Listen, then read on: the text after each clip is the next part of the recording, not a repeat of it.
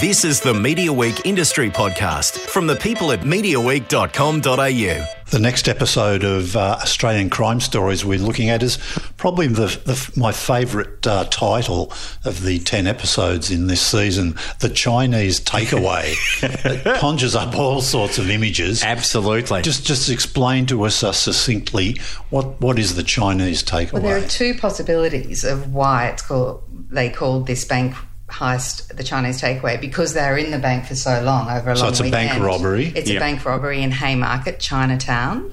Um, so that could be the reason, and or or they were in there so long that they ordered Chinese takeaway. That was one story. The other story is, of course, that because it was a, a Haymarket bank that um, looked after the, the a lot of the Chinese community, it was in some ways a Chinese takeaway because they got into the safety deposit boxes and got into. I think 80 odd safety deposit boxes, um, and hardly anything was ever reported. Yeah.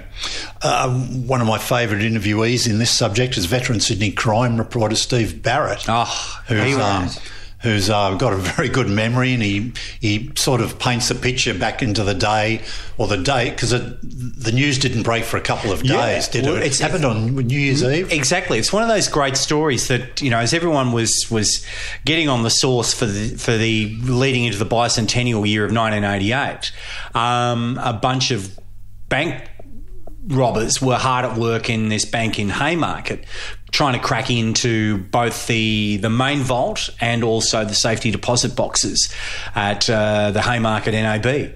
Um, and as as uh, Steve, Steve, yeah, so I was going to call him Bar Rat there. As Steve, as Steve told, it was like a really quiet sort of Tuesday by the time that they started getting a whisper that something was going on, and then next thing, everyone's out the front of this bank and all trying to just scramble to get information as to what's actually what actually took place.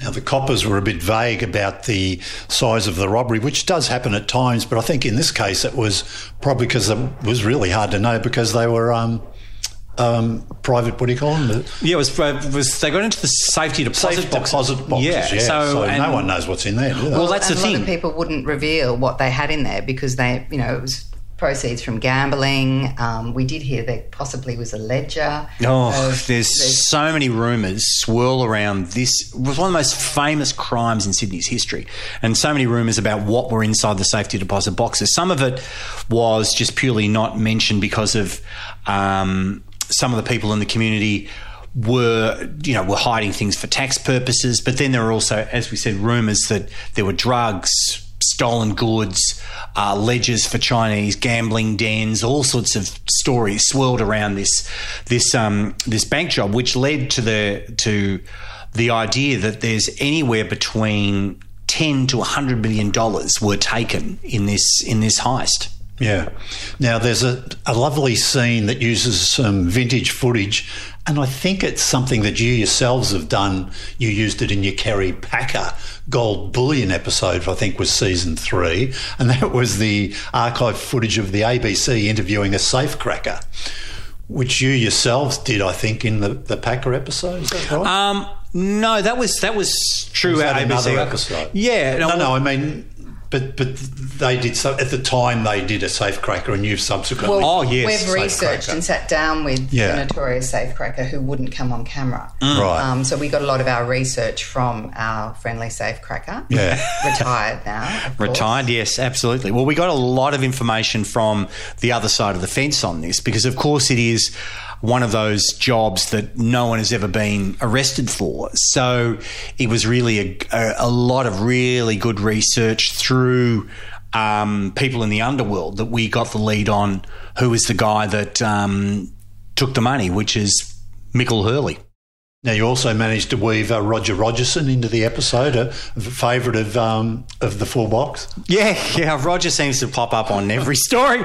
Um, well, uh, you know, Sydney's a small town, and um, and if you were doing anything untoward in the seventies and eighties, I think Roger had his hand out looking for looking for some cash.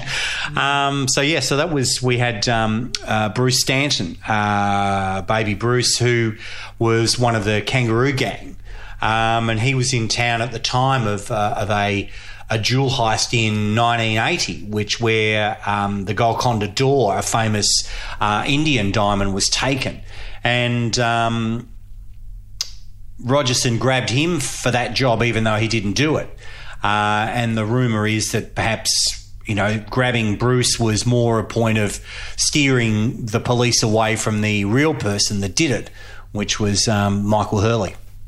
It's great seeing the uh, the press conference too. Uh, the first sort of media conference, maybe after the uh, heist was made public. Is it Kevin Parsons, who was probably the, the senior detective in, or senior investigator mm. involved? Have you worked with him before?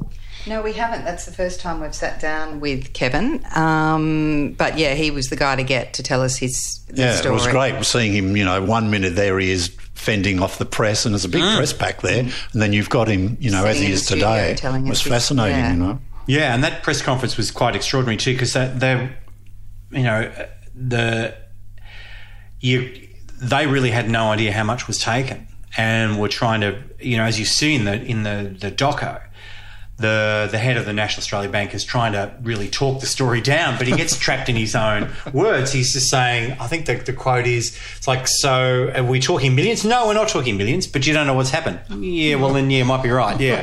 And then Kevin saying it was millions. Yeah. yeah so absolutely. Yeah, and it's good footage. The camo's done some shots of the press too, which you, you see. So it was, it was, it was a, a massive group of people. Well, that was the great thing. That ABC archive was extraordinary. They had gotten in as well to the building site next door, which is where the, the crooks got into. So it was if, and we and the ABC were able to supply us with um, you know the actual camera roll. So we actually had not just the reports of the time, but actually all their their wild footage. So we were able to to really see everything from like the, the full press conference through to all the shots the cameraman took on the day of, of where the, the robbery took place.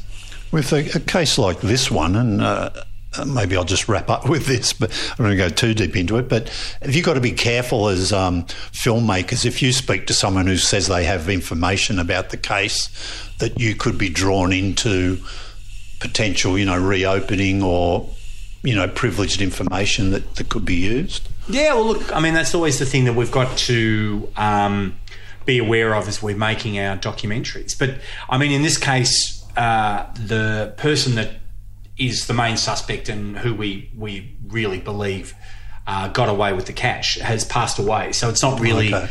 Um, there's you know he died of cancer in 2008 in jail. In jail, died okay. in 2008.